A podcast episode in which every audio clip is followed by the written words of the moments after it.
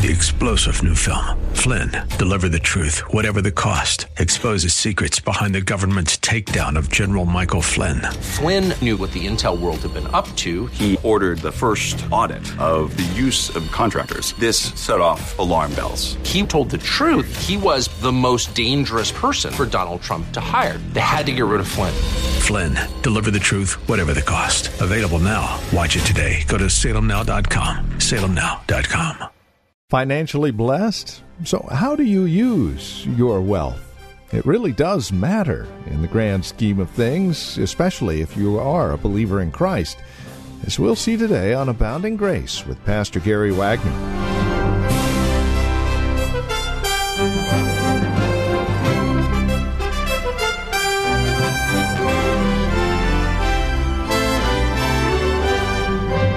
From Reformed Heritage Church in San Jose, greetings in Christ and welcome to the program.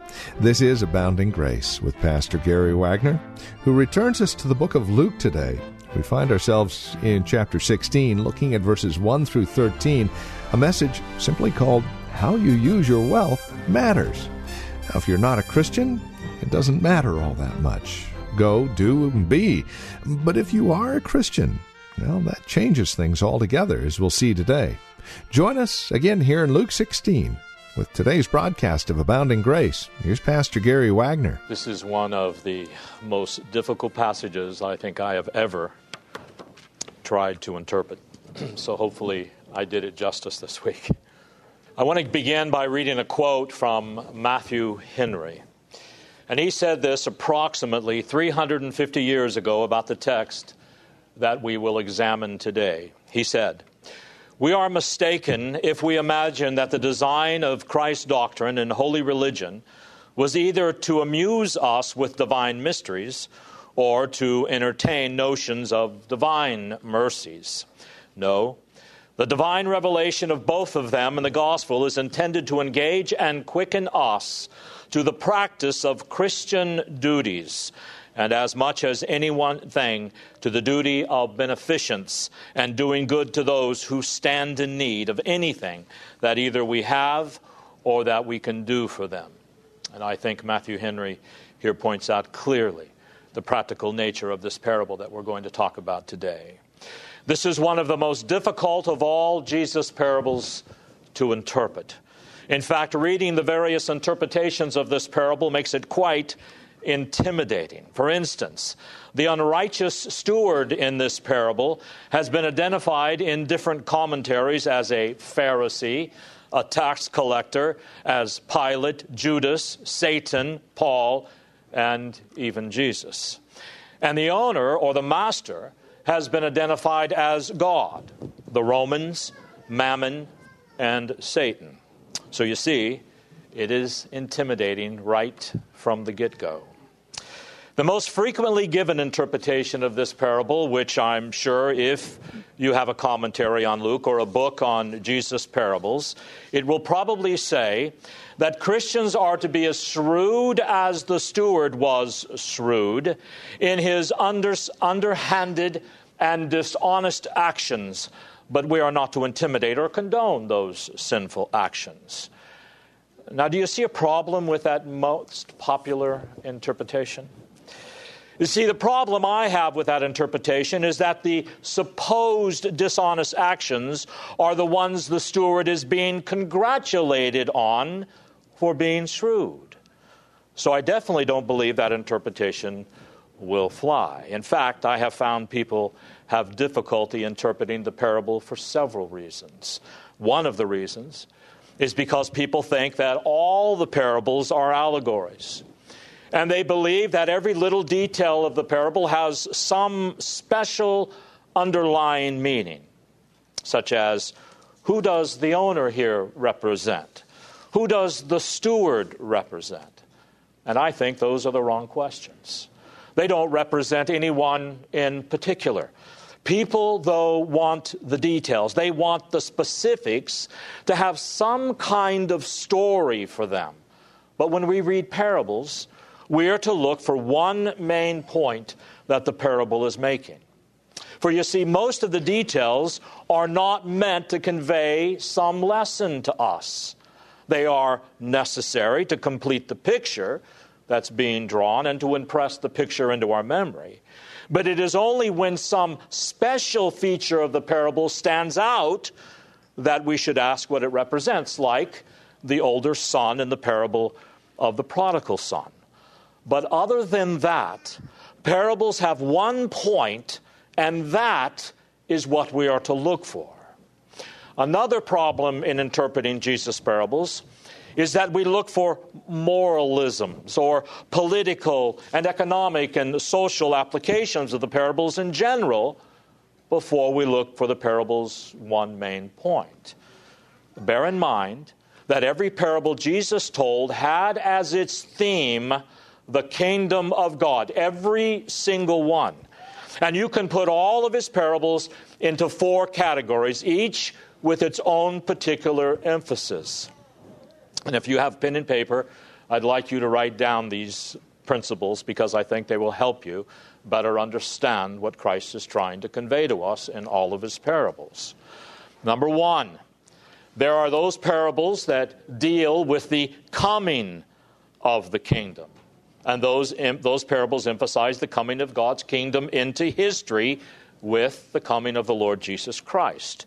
The growth and the triumphant advance of the kingdom through the ages, and the perfection of that kingdom at the coming of Christ. And we see this in such parables as the parable of the sower, and the parable of the mustard seed, and the wheat and the tares. The coming of the kingdom. Then, secondly, there are parables that talk about the grace of the kingdom. And these parables emphasize that salvation and entrance into God's kingdom are based on free, unmerited, almighty, sovereign grace, and not any on anything that we deserve or that we may earn. In fact, one has said, the parables describe the extravagant goodness of God, like again the parable of the prodigal son. Then there's a third category of parables that deal with the crisis of the kingdom.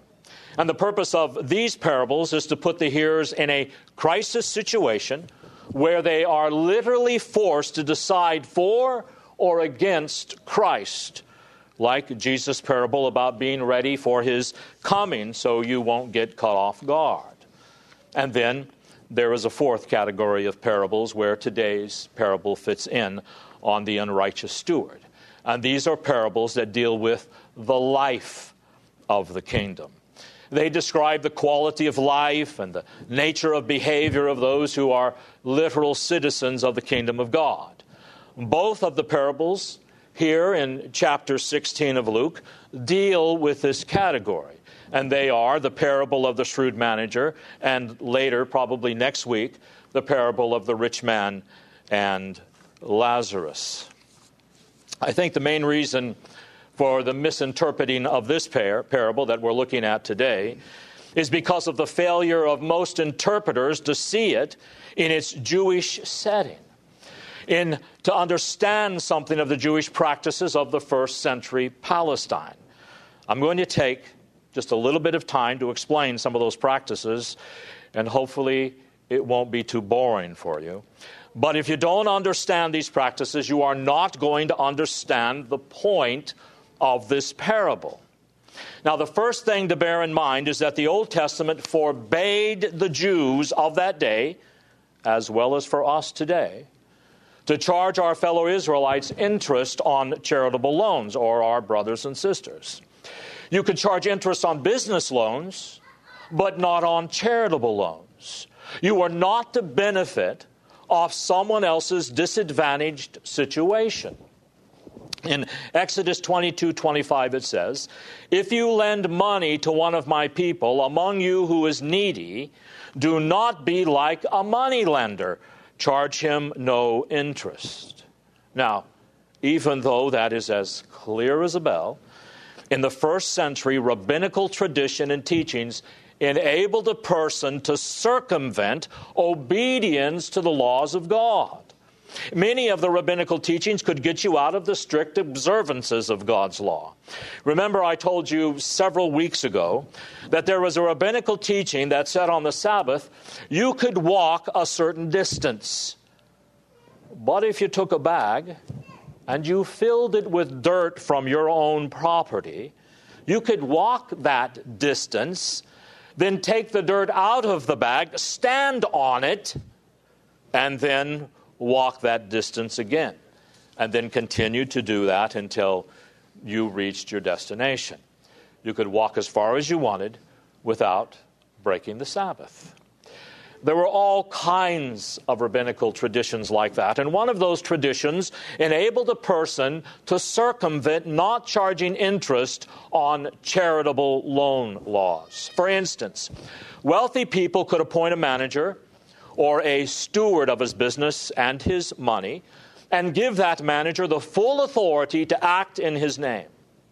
The manager was accountable to his employer but if the manager decided he wanted to charge a little interest on the loan of his employer's money, the employer would not be punished for that.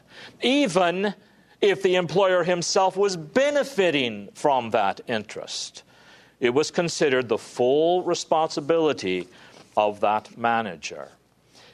And there were also rabbinical teachings that provided ways for the manager to keep from going to court and protect himself in such situations, even though he was illegally charging interest. And here how, here's how he was able to do it. These rabbinical teachings say that if a contract that was given to a borrower said such things as, I do hereby lend to such and such $100 plus $20 interest, it would be an illegal contract. But according to the rabbis, if you hid the interest in the amount borrowed, you could get away with it.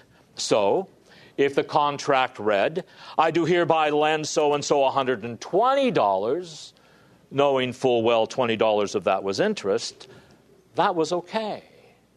It was perfectly legal according to the rabbis. And the interest in those days was really high. For instance, if you borrowed wheat, there could be as high as 20% interest on that loan. And if you borrowed olive oil, which is easily perishable, you could be charged as much as 100% interest. Now remember those two figures.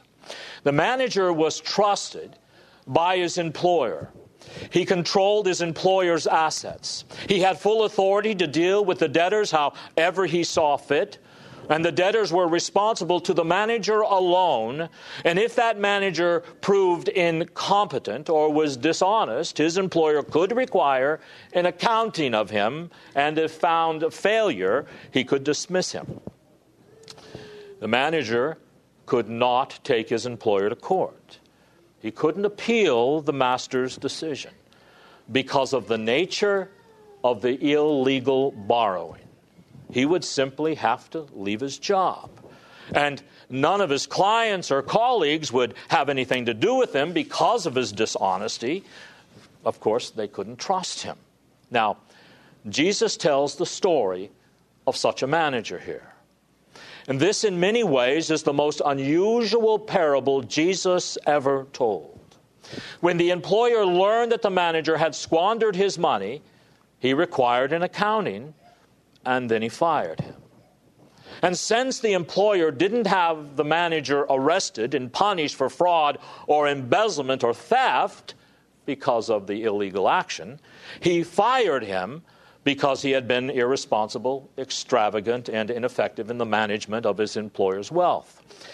The manager in Jesus' parable, having abused his employer's trust, could not appeal his decision and plead for mercy. He knew someone else would soon be given his job. So, what future did he have now? He most likely lost his friends. No one trusted him being a beggar was out of the question. The Greek implies that he thought and he thought and he thought until suddenly it came to him I know what I'll do. I'll make my employer's debtors indebted to me. So that eventually they would welcome him into their homes, thus giving him a secure future. So then, before his dismissal took effect, he negotiated with those debtors one by one. The first debtor came, and the manager asked, How much do you owe my employer? I owe 100 measures of oil. Now, that amounts to 868 gallons of olive oil, which would require an olive orchard of at least 150 trees to produce that amount. This is not just a trifling amount of money here. The manager then told the debtor, Take the bill and reduce it by half. Now remember, what was the interest on oil? 100%. So he was saying, Forget the interest and just pay what you borrowed. The second debtor told the manager he owed 100 measures of wheat, and that is a thousand bushels of wheat, which would take 100 acres to produce. The manager told the second debtor to reduce the amount he owed by 20%, the exact amount of the interest that he owed. Again, forget the interest, just pay what you borrowed. Of course, the debtors agreed to these new contracts because they knew really how ridiculous the interest was on those loans to begin with. So they gladly agreed to the reduction, making the amounts exactly what they owed minus the interest. Now, this manager did nothing dishonest here.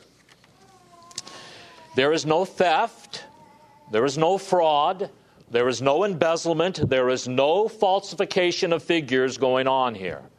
In fact, he repents. He says, I'm guilty of charging you interest, but now I just want you to pay the amount back that you originally borrowed. I wasn't supposed to charge you interest in the first place, so just pay the borrowed amount. So honesty prevailed in this shrewd manager. Now, what happened when the employer found out what the manager had done? Look at verse 8 his master praised the unrighteous steward because he had acted shrewdly or wisely. Now, why did he praise him? Well, I believe he praised him for several reasons. Number one, this manager had secured wisely his own future.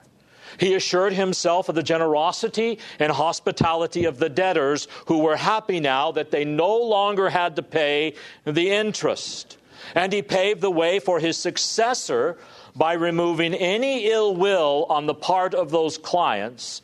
And he gave his master the opportunity to praise him by removing the interest and proving himself and the master to be law abiding citizens who took seriously the law of God. Well, then, why is that manager called in this parable an unrighteous steward?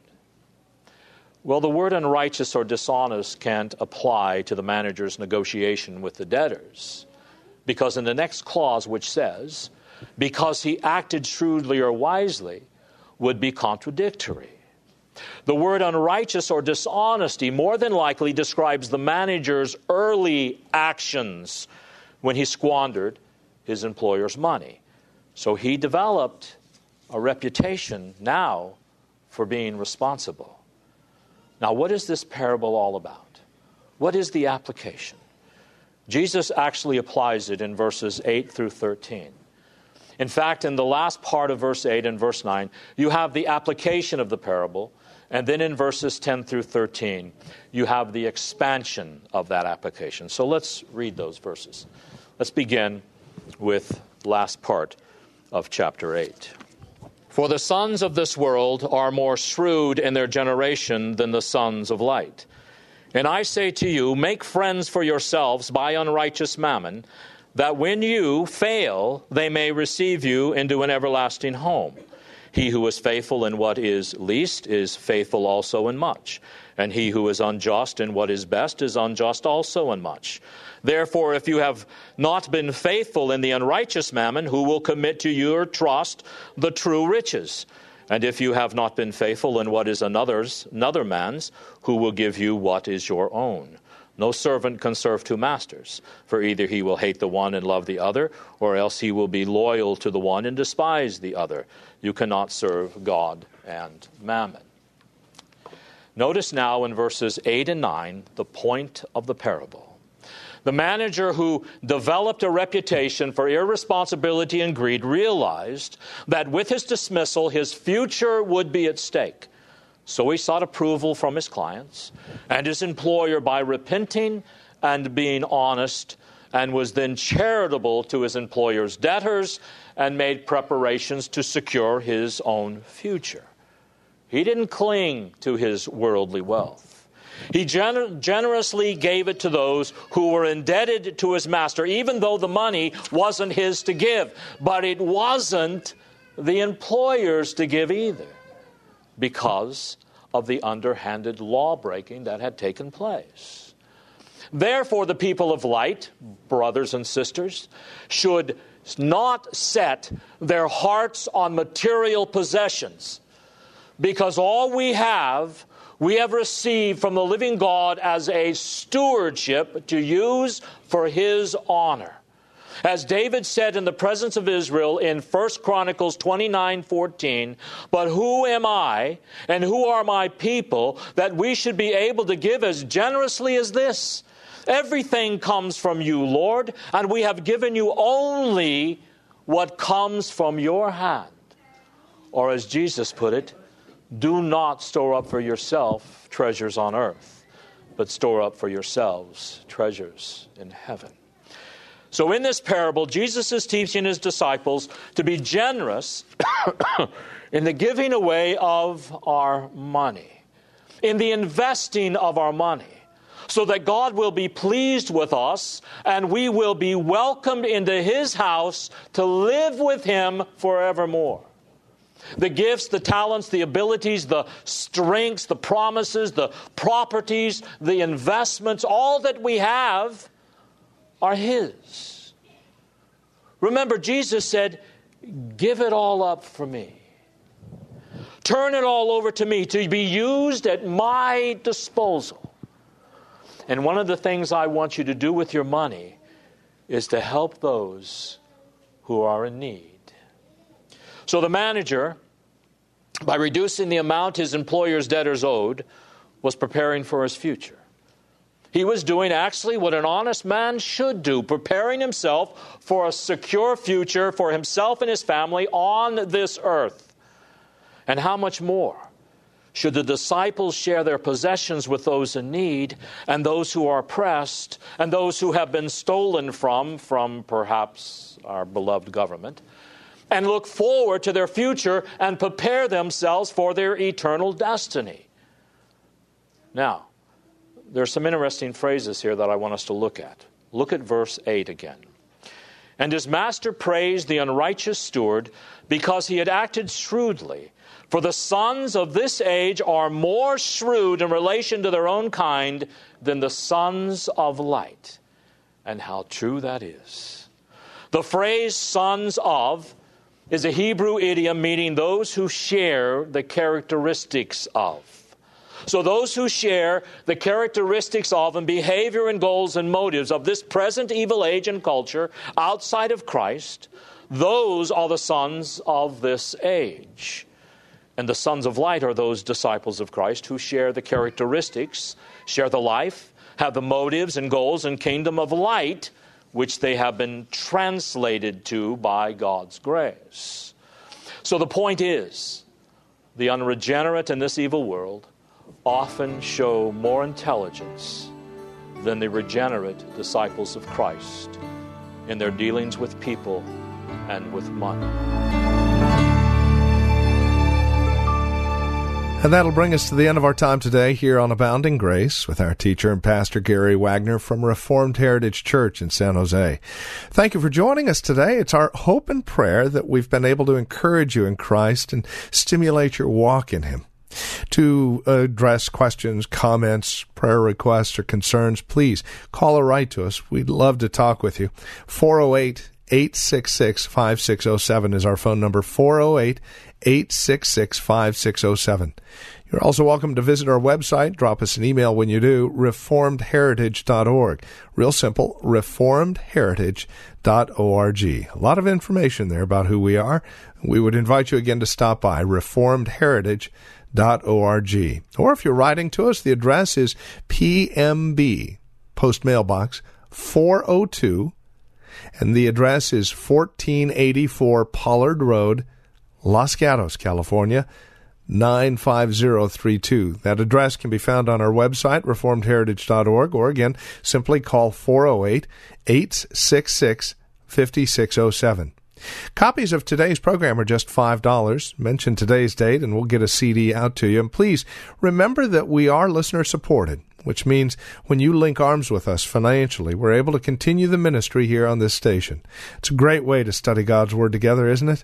And we'd love to continue to do so. Would you prayerfully consider how God might be leading you to partner with us? We'd love to hear from you. Again, won't you call 408 866 5607 or reformedheritage.org. Sunday services, by the way, if you'd like to join us, are 2 in the afternoon. We're located at Lone Hill Church 5055 Lone Hill Road in Los Gatos. Directions can be found at our website, reformedheritage.org. Again, Sunday services are at 2 p.m. Further information can be found again at reformedheritage.org or by calling 408 866 5607. Thank you for joining us. Until next time, God bless.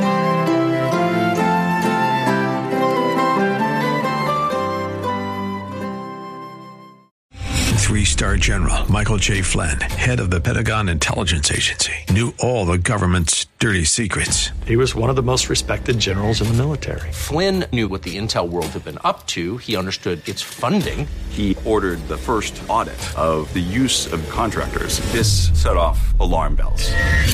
The explosive new documentary, Flynn, Deliver the Truth, Whatever the Cost, uncovers the facts behind this scandal. Flynn told the truth. He was the most dangerous person for Donald Trump to hire. I find out the worst enemy that I'm going to face in my life is right here in America. They took my assessment and they wanted me to change it. And I was like, I'm not changing it. They had to get rid of Flynn with in depth interviews, archival footage, and never before seen personal records of the man behind the headlines. I just felt like I was drowning. Flynn, deliver the truth, whatever the cost. Available now. Watch it today. Go to salemnow.com. Salemnow.com.